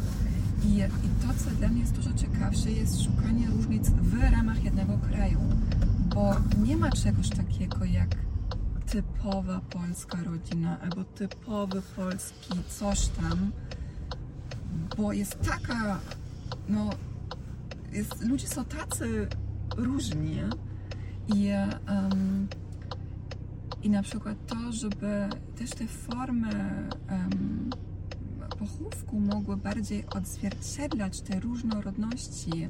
Myślę, że to będzie się jeszcze mocno rozwijać w najbliższych em, latach. Jest na przykład coraz więcej takich świeckich mistrzyń i mistrzów ceremonii pogrzebowych. To jest taki zawód, Tak. który No bo jest coraz więcej ludzi, którzy e, odchodzą od e, e, religii, więc no tak jak powiedziałem, no ja kiedyś byłem oburzony e, tym, co ksiądz gadał. Dla mnie po prostu on przyszedł zrobić swoją swoją taką bezduszną robotę e, i, i no, mi się to strasznie nie podobało. E, Natomiast e, e, taka osoba, mm, która to prowadziła, nie pamiętam, czy zrobiła wrażenie. No ciekawe było to, że ci rodzice, co mówiłem, to sobie coś w, w ten e, napisali i ta osoba to przeczytała. E, a no, ale wiem, no są tacy, tacy mistrzowie ceremonii, tylko no takiej smutnej ceremonii. No tak, i to się zaczyna zmienić. No, w sensie te, na, na, te szkolenia, na tych szkoleniach, które, które prowadzę, brało już też udział, głównie kobiety tam w ogóle e, biorą udział w tych szkoleniach i część z nich teraz już działa jako właśnie celebrantka, jako mistrzyni ceremonii. Oni od razu po tych szkoleniach mogli właśnie ruszyć z tym i to pokazuje, że w ogóle jest taka potrzeba, no brzydko mówiąc, na rynku, no, że, że, że em, jest trochę takie wa wakuum jeszcze w tej chwili e, takich innych form. Wiesz, mi w ogóle nie chodzi o to, że, żeby to, co jest, żeby to skasować albo zastąpić czymś innym. Nie, niech każdy Jak to po komuś prostu, pasuje, to- Dokładnie, niech każdy robi to, co jemu pomaga i co jest w zgodzie z jego albo jej wartościami. Więc chodzi, moim zdaniem, to, co jest zdrowe, to jest takie poszerzenie możliwości. A, okej. No, to brzmi to bardzo rozsądnie. E, a jak ty się zapatrujesz, miałeś gdzieś, to też może być stereotyp, co? Patrzę na skyline. A, e, czy e, coś e, gdzieś obserwowałaś takie południowe, takie e, meksykańskie na przykład e, ceremonie, gdzie tam, gdzieś tam podobno e, są, że niby ludzie się cieszą, czy że robią z tego jakieś party takie, No, e, nie wiem, czy nie byłem tam nigdy, więc Ja byłam w Meksyku, ale nie wokół tego 1 listopada, właśnie kiedy jest, jest kiedy są te bardzo kolorowe Aha. wydarzenia. Um, ale jest tam dużo bardziej otwarte podejście do tematu śmierci. Są właśnie te spotkania kolorowe na, na cmentarzach. To jest w ogóle fascynujące, jak różnie ten temat śmierci jest traktowany na świecie i w różnych kulturach, że że to, że jest takie napięcie wokół tego, to w ogóle nie jest mm, jedyna opcja. Że, że to nie musi tak wyglądać, że się tak. No chyba jakieś napięcie zawsze przy tym będzie, szczególnie jeżeli oczywiście odchodzi osoba, na której nam zależy, no bo może odchodzić e, ktoś, nie wiem, nieważny emocjonalnie związany tylko i wyłącznie e, powiedzmy jakoś tam krwią, a to wtedy to jest zu- zupełnie inny odbiór tej sytuacji. Łącznie z tym, że w ogóle nie trzeba się wybierać na żaden pogrzeb, ale mm, no jednak to jest coś niepojętego. Ja jestem jak ta małpka, która czasami pokazują takie małpki, że jakaś jedna umarła, one tak podnoszą jej rękę i one nie mogą uwierzyć, że, to, że to wszystko nie działa. Mhm. I dla mnie to jest kurwa, jak to jest możliwe. Pamiętam jak siostra mojej babci, czyli moja trzecia babcia odeszła i ja się to dowiedziałem, siedziałem z moją babcią i taka kurwa, nie wiem, jakaś taka cisza była, takie kurwa, takie jakoś tak głucho było, tak kurwa nie mam słów nawet dobrych, żeby to Hmm. opisać. To było takie, jak to kurwa jest w ogóle możliwe, że do takiego czegoś doszło. Hmm. Jak to jest możliwe? No niestety, to jest ten nasz e, dylemat ludzki. Albo nie tylko ludzki, to jest w ogóle dylemat tego życia na tej ziemi, nie? Że się rodzimy, jesteśmy tu przez jakiś czas, nie mamy pojęcia o co chodzi i, i potem umrzemy, że, że tego nie możemy zmienić. Znaczy, pracują nad tym. Ja nad tym, głęboko Powodzenia. wierzę, że, że coś się uda w końcu. No przecież do cholery jasnej, to tak nie może być, no. Hmm. Godzenie się z tym jest bezsensowne. Jak, e, czy ty się spotykasz też, e, rozmawiasz o tym z różnego rodzaju e, przedstawicielami różnych religii czy filozofii i, czy rozmawiałaś, nie wiem, z księdzem, z rabinem, na przykład z jakimś e, buddystą, jak ich, no właśnie, czy rozmawiasz z takimi różnymi Tak, ludźmi? ale, ale nie jakoś super oficjalnie, w sensie em, ja nawet w, no, w Niemczech w moj, wśród moich znajomych jest kilka osób, które mają jakieś mm, pozycje powiedzmy w, w kościele. Też sąsiadem moich rodziców jest emerytowany ksiądz. Ja go zawsze odwiedzam, kiedy jestem tam, pijemy herbatę i, i też rozmawiamy o śmieci. I to są dla mnie fascynujące To co on mówi? rozmowy. Co on mówi? Tak naprawdę też niewiele wie. w sensie No. on akurat tak bardzo otwarcie um, Cholera, mówi to... o swojej. Proszę Pana, ja już jestem na emeryturze. Trzeba było mi 10 lat temu o to pytać. To bardzo fair by było. Wreszcie jakiś kurde porządny klecha, a nie jakiś tu cholera picurant. Że No. pracowałem, to bym Pani wtedy opowiedział te różne rzeczy. No tak, bardzo różnie to, to może wyglądać. Z buddystą rozmawiałaś o tym? Em, tak, w sensie wśród moich przyjaciół tutaj we Warszawie całkiem sporo osób się tak określa jako, albo najbardziej się orientuje w tym. A co oni mówią o jakichś tam y, 51, jed, 51 dni, czy coś takiego jest, kiedy dusza, czy 41, już nie pamiętam, kiedy dusza gdzieś tam niby, niby czy nie niby podróżuje i coś tam się robi wtedy i Wiesz, wiesz coś o tym? Mhm, to jest taka no, liczba 40 dni. 40. Z tą- A, to tak, pomyliłem, z tą, no. z tą liczbą możemy się spotykać w wielu, wielu e, kulturach i religiach. Okej, Na przykład no, też w chrześcijaństwie często 40 dni po śmierci jakaś, jest jakaś szczególna msza. Em, tak? Mhm. I są też inne rytuały. Na przykład w niektórych niemieckich rejonach nadal funkcjonuje coś, co się nazywa Sechswochenamt, c- czyli 6 tygodni. sześć, zadanie sześć, po sześciu tygodniach. Sechs Wochen Amt. Amt. Tak. to jest zadanie? Amt to jest tak naprawdę to znaczy. mm, No powiedzmy, że to znaczy zadanie. Tak naprawdę nie do końca, nie wiem jak to tłumaczyć. to polega Ale na na, tym. w matematyce się powie, że masz zadanie?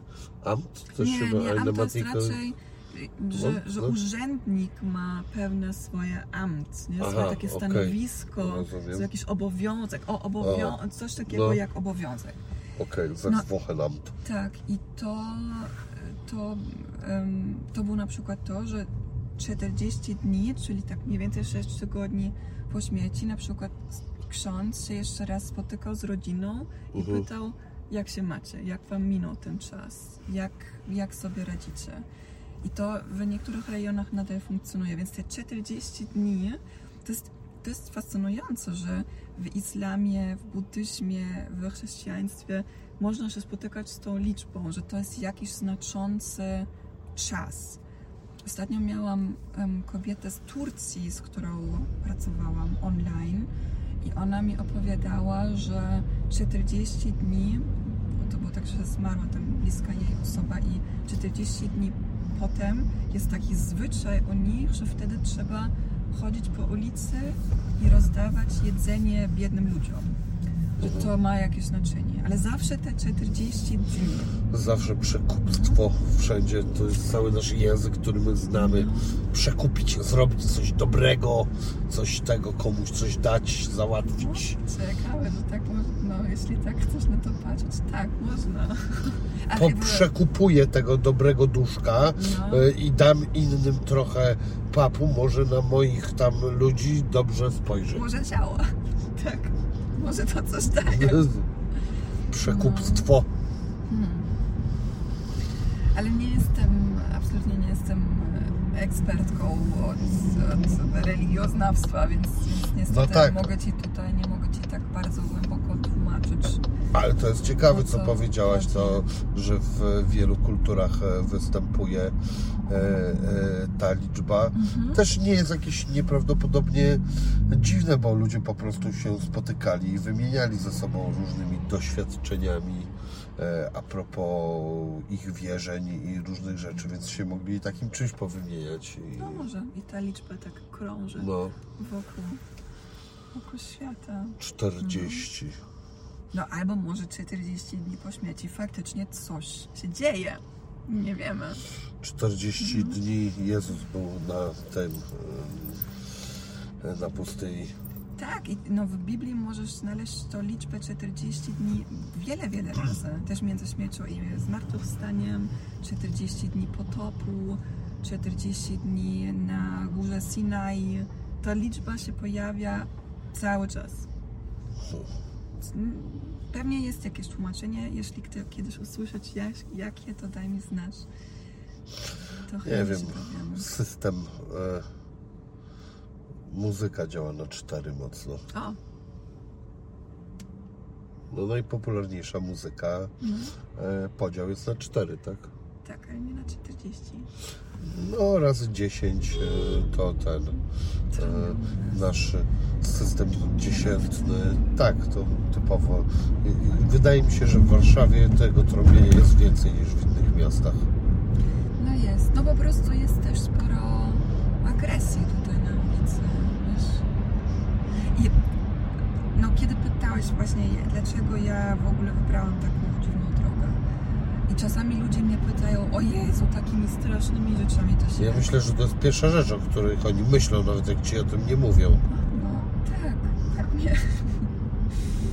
Większość ludzi może ma pierwszą taką myśl.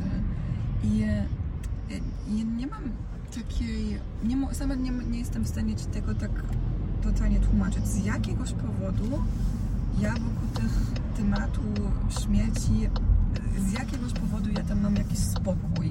Nie wiem dlaczego, ale jakoś jestem w stanie spotykać się z ludźmi wokół tego tematu w takim spokojnym stanie.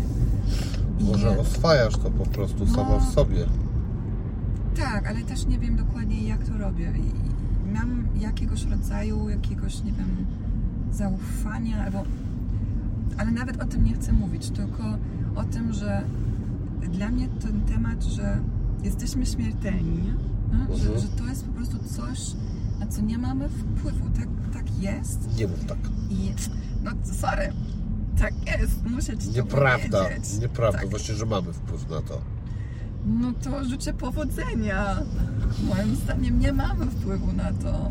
Nie, nie godzę się z tym. No to nie zgadzaj się. Ja jako, z jakiegoś powodu ja potrafię się z tym zgadzać. I No ja nie. ja, Wiesz, że e, No. kiedyś normalnie była taka faza, że nikt nie miał takiego urządzenia jak to i nie mógł sobie wziąć, zadzwonić do kogoś na drugim końcu świata i gadać No. przez to. taki, No, aż w końcu, aż w końcu się okazało, że już jest takie urządzenie, bo ktoś je wymyślił. Mhm. No I właśnie. myślisz, że tak będzie ze śmiercią? Mm, Tak y, życzę sobie i światu. Kiedyś było takie coś, że umierali ludzie, czajcie to, to bym w ogóle pomyślał. Normalnie znikali. No co ty gadasz? Zakopywali w ziemi, palili. Prr, totalne szaleństwo. Dzięki Bogu możemy już z tym mieć święty spokój. Zadzwońmy sobie teraz przez telefon do kogoś na końcu świata. Tak? Taki świat. No, mogłoby być, wiesz co, z tym też może sobie poradzi w końcu ludzkość. Może tak jest, ale mam wątpliwości, że my tego dożyjemy. Może... A, dobra. No, wiesz, no to co chciałam powiedzieć jest to, że z jakiegoś powodu, i może jestem faktycznie trochę dziwna, ale z jakiegoś powodu to mnie nie przeraża tak na maksa, bo to jest coś, na co i- nie mamy. Po prostu to jest coś, co jest większe od naszej sfery mocy i wpływu. Ale mnie, so- są na tym, na tym świecie są rzeczy, które mnie dużo, dużo bardziej przerażają. Nie? W sensie, jak mówiliśmy o agresji przed chwilą, i to była jakaś Mhm. mikroagresja tutaj, gość, który po prostu trąbi. Ale poziom agresji, który jest w społeczeństwie, poziom nienawiści poziom przemocy na tym świecie, ja sobie z tym kompletnie nie radzę. Wiesz, to są tematy, które mnie wykańczają. Ja nie, gdybym ja musiała na co dzień e, mieć jakiś zawód, w którym widzę, jak, jaka jest przemoc między ludźmi, i tak to widzę w mediach i tak dalej, ale to, to ja bym tego, tego bym nie wytrzymała. A to, że codziennie jestem w kontakcie z tematem śmierci, z jakiegoś powodu jest to dla mnie okej. Mhm. Więc, więc to, co mi osobiście sprawia dużo większy ból w tym życiu, to jest to, co ludzie robią. Nie? To, jak po prostu jak strasznie traktujemy siebie nawzajem, jak strasznie traktujemy zwierzęta, środowisko, jak ludzie plują na siebie nawzajem, mordują się na siebie. W zasadzie to jest coś, co mi się nie mieści w głowie. Jak prostu dlaczego jesteśmy, potrafimy być tacy okropni. Em, i, i, i, to jest temat, który właśnie, o, o, którym mi sprawia dużo więcej kłopotu niż to, że jesteśmy śmiertelni. Zakładam stronę, będzie się nazywała Instytut Dobrej Agresji.pl. O, zrób to, co tam będziesz robić? Będę uprzyjemniał ludziom e, potworności. No, agresja i potworność spoko, ale przemoc? W sensie to, że jest agresja i że to jest częścią nas, wiadomo. Instytut e, Dobrej, Bezpodstawnej Przemocy.pl. Aga, zrób to. To jest świetny pomysł.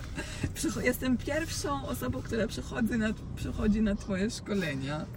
Będę e, po, ten, po, e, pojadę gdzieś na, e, nie wiem, do Guantanamo i będę ludzi przeprowadzał przez tortury na przykład. Jakim będą waterboarding e, robili, to potem będą wyskakiwali, ja się będę pokazywał i mówił, nie martw się stary, to trochę się dusisz, ale e, to nie ma co tak podchodzić. dopiero Po, pomyśl o tym jakoś no. filozoficznie. W końcu niedługo odejdziesz i będziesz miał ze wszystkim święty spokój.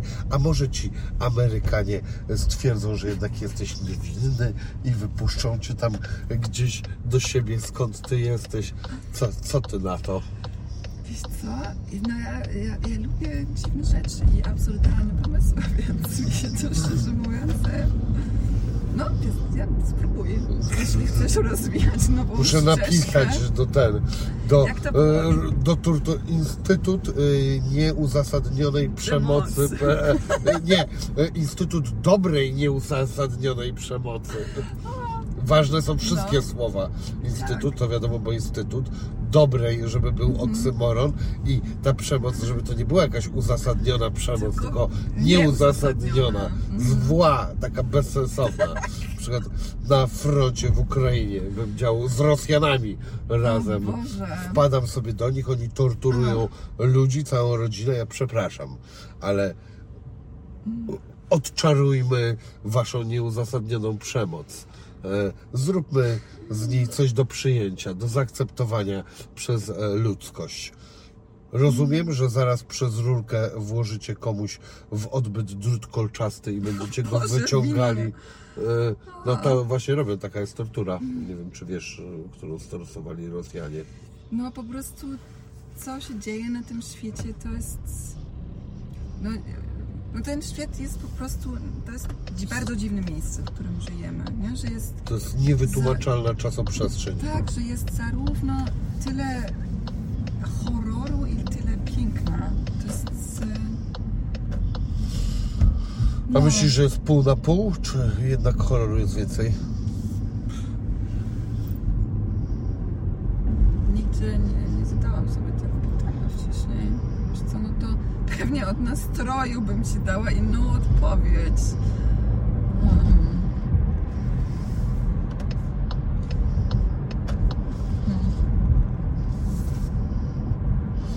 Nie, mam odpowiedzi. Ludzie tak lubią, że pół na pół, ale kurde, jest, jak się patrzy na masy, to fajnych rzeczy zazwyczaj jest mniej niż jednak, e, niż niefajnych.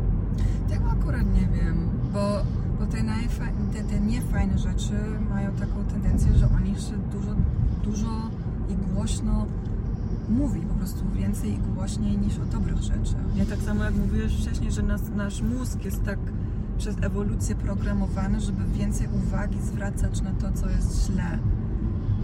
No tak, bo to po prostu nasze przetrwanie od tego zależy. No. Tak samo jak ludzie, dla nich motywacją e, jest e, zyskanie czegoś, jest mniejszą motywacją niż strata czegoś. Wiesz, no kiedy patrzę tak w ten świat medialny i co do mnie trafia właśnie przez wiadomości i tak dalej, no to mam wrażenie, że ten świat jest okropny.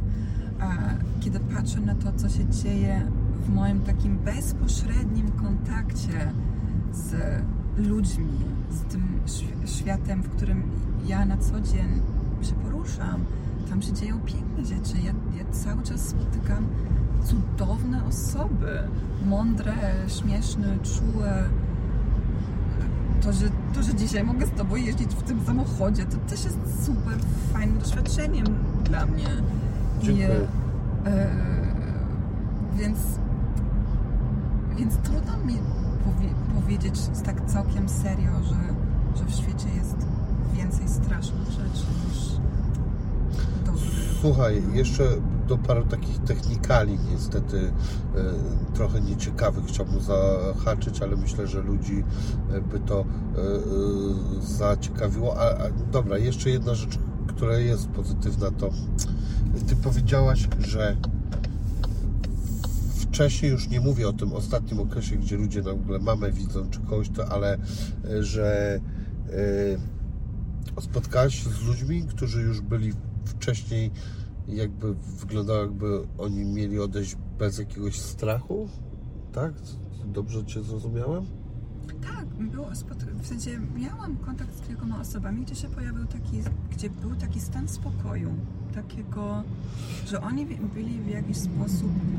Ale już nie mówię o tych ostatnich godzinach, tylko A. mówię, że na przykład, że nie wiem, że ktoś, wiesz, bo nam, e, ludzie, którzy na przykład dowiadują się o ciężkiej chorobie, no to, e, to, to często to, to, są jakby nawet czasami lata żyją, tylko Tak. lata życia w jakimś potwornym strachu, No, przerażeniu. No pewnie w bardzo różnych stanach, nie? że tak i tak się zmienia. Mi się teraz przypomniała taka jedna, taka, taka jedna rozmowa. Mm, moja, moja koleżanka, która jest lekarką w hospicjum, Mhm. mi o tym mówiła, że raz miała taką pacjentkę, która dostała diagnozę raka i miała tam z 50 parę lat.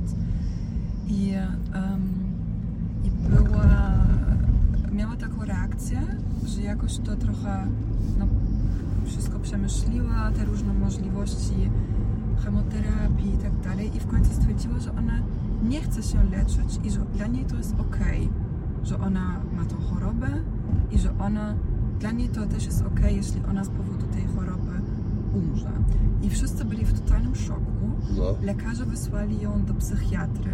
No. Dwa albo trzy psychiatry musieli wystawić takie, jak się mówi, no taką orzeczenie, że ona że- nie jest, e, że nie jest- świrnięta. Dokładnie. I, i, i, I ona była, to była zdrowa osoba, która takim, takim świadomym umysłem podjęła decyzję, że, że dla niej to jest ok, jeśli to się teraz toczy swoim własnym torem.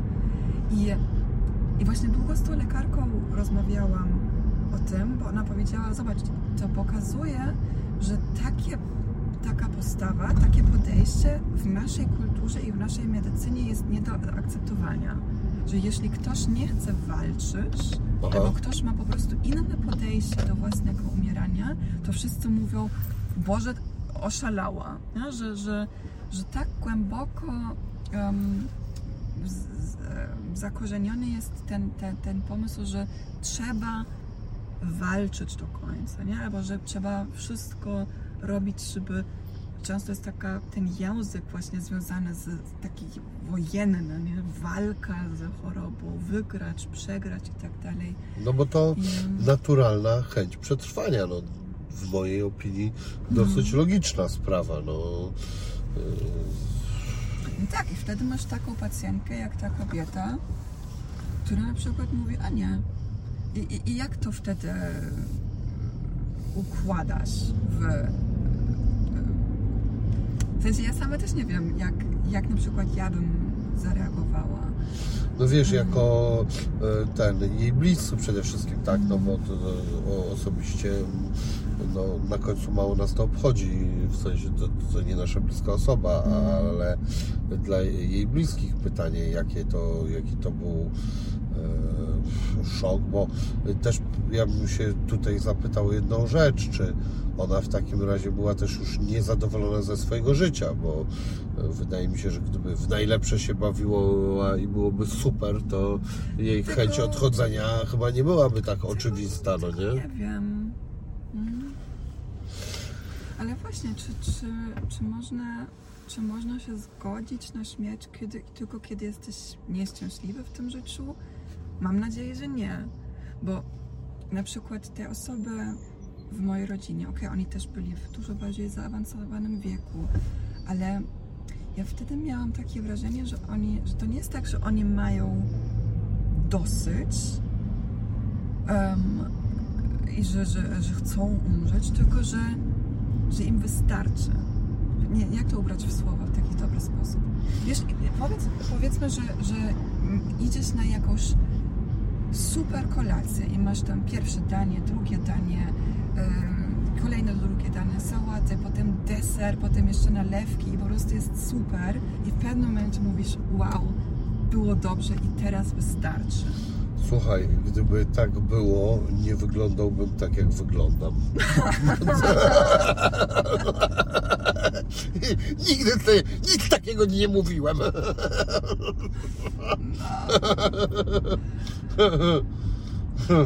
Hmm.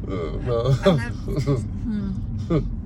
Wiesz, ja sobie to tak trochę wyobrażam, że albo ma, ja mam taką nadzieję, No. że tak jest, że istnieje taka możliwość właśnie na końcu życia, że tak patrzysz na swoje życie i mówisz, było spoko, było takie, albo, albo, albo nawet mówisz, było zajebiście, albo mówisz, że było różnie, było takie i takie dni, ale doświadczyłam czegoś, zobaczyłem to i to, może się nauczyłem czegoś, może nie i teraz wystarczy. Teraz ja jakoś chcę w to wierzyć i mam taką nadzieję, że to jest możliwe, żeby osiągnąć taki stan, w którym masz taką zgodę na to, że, że teraz teraz powoli, powoli wystarczy. Powoli trzeba się wymiksować z tego. Widzę twoją minę bardzo niezadowoloną. Ogóle mi się to nie podoba. No taka wizja mi się dużo bardziej podoba niż pomysł, że do samego końca jesteś w takim oporze i masz takie, kurde, nie chcę. Ja wolałabym właśnie umierać w takim, w takim, okej, fajnie było. Ja przede wszystkim w ogóle nie chcę umierać. Od tego zaczynam. W ogóle co to ma być za poroniony pomysł. Ja tego nie akceptuję i nie zgadzam się na to w ogóle. I mimo, że jest to niby ode mnie nie... Nie, w ogóle nawet nie przyjmuję, że jest to ode mnie niezależne. W ogóle jakaś No bzdura. słuchaj, to tym bardziej em, dziękuję, że się ze mną spotkałeś. W sensie to, jeśli, jeśli to jest dla Ciebie taki em, no, no ta, ta, ta, taki mocny temat, to w ogóle mam mega szacunek do tego, że... Bo ja ostatnio postanowiłem, że nie będę uciekał przed pewnymi rzeczami e, i ten, skąd- zmieniam się Skąd ta decyzja? z bycia fajniejszym i z pracy nad sobą. O, Stąd. szacun. I po prostu pracuję. Obejrzałem Breaking Bad. Mhm. Powiedziałem, że nigdy nie obejrzę tego serialu. Bo główny bohater jest chory. Ja nie oglądam seriali, w których główny bohater jest chory. A potem stwierdziłem, że Najfajniejsze w tym nie, beznadziejne było. Okropne było. Ale ten. Ale, ale serial jest dobry. Prawie go kończę. No, A oglądałeś Six Feet Under? Nie, właśnie. To chyba już dla mnie za dużo. O, to twój, twoja Ale dziedzina. To jest świetny serial, naprawdę. Bo tam no, oczywiście jest ten, ten temat śmierci, ale to jest taka. No, naprawdę polecam. Six Feet Under, ja to. No, to jest coś, to jest coś magicznego. Znaczy, zdaję sobie sprawę, wyglądało to jak e, dobry e, serial. W sensie wyglądało, bo nie wiem, ja chyba widziałem jakiś jeden odcinek, czy niecały jeden, no tak, e, tylko to się dopiero zaczynało i ale potem sobie stwierdziłem, że chyba nie chcę tego mieć na tak cały czas. E, No, może kiedyś wrócić do tego. No może, no.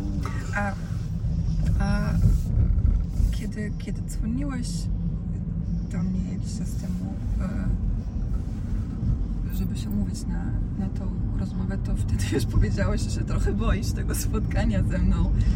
No tak, ale na przykład od tego czasu właśnie trochę mi się zmieniło w głowie. Już, i już stwierdziłem, że, e, że a pieprzyć to. E, a powiedz mi jeszcze, ale takie okropne detale, nie wiem, ludzie jak odchodzą, nie wiem, pierdzą, czy coś z nich e, e, uchodzi z nich jakieś gazy, czy co, co, co a, się dzieje. No wiesz co, w momencie śmierci wszystkie mięśnie się rozluźniają, No. więc, więc wychodzą z różnych utworów ciała. Może wychodzić kupa Ja pierdolę, Tak. co możliwe. tak to To jest. upokorzenie. E, A, e, a jeszcze straszne. to jest. Mm. A jakieś e, coś takiego jeszcze, że są jakieś na przykład skurcze mięśni po tym wszystkim, po jakimś czasie i nagle ktoś się po- po- po- potrafi ruszyć. Słyszałem o takim czymś. Słyszałeś o tym? Mm, No jakieś takie małe impulsy jeszcze mogą być, w sensie takie duże ruchy raczej nie, ale, ale pojawiało się, no ciało robi się sztywne. Takie, to, się- to się nazywa um, stężenie pośmiertne, że to się zaczyna tak mniej więcej pół godziny, pół godziny, albo dwie godziny, albo do czterech godzin po śmierci, zależnie od wielu czynników i to polega na tym, to są takie chemiczne procesy w mięśniach, które spowodują, że mięśnie robią się sztywne przez jakiś czas i potem to znowu znika. No, Jak to Taki- jest po niemiecku? Mięśnie robią się sztywne? Leichenstarre. No, wiedziałem, że niemiecki język to opisuje najlepiej. Straszny język. Straszny język. No. Słuchaj, czy ja o coś nie spytałem ważnego? Ach, moglibyśmy jeszcze o wielu rzeczach rozmawiać. O, Na o czym nie spytałem ważnego? Co Nie, myślę, że na dzisiaj, na wystarczy? dzisiaj wystarczy. O, Tak. Jak Boże. jesteś, masz ul- ulgę teraz, że... nie, znaczy mam, bo pojadę coś zjeść i nie będę w ogóle o tym myślał. Ale e, no nie no, słuchajcie, no życzę wam e, wszystkim, żebyście nie umierali. Chyba, że jesteście podłymi, ohydnymi ludźmi, wtedy umierajcie jak najszybciej. Bo, bo do niczego nie jesteście potrzebni. Dziękuję Ci bardzo za rozmowę. Ja też się dziękuję. Essa. Dziękuję swoją kurtkę jeszcze tutaj.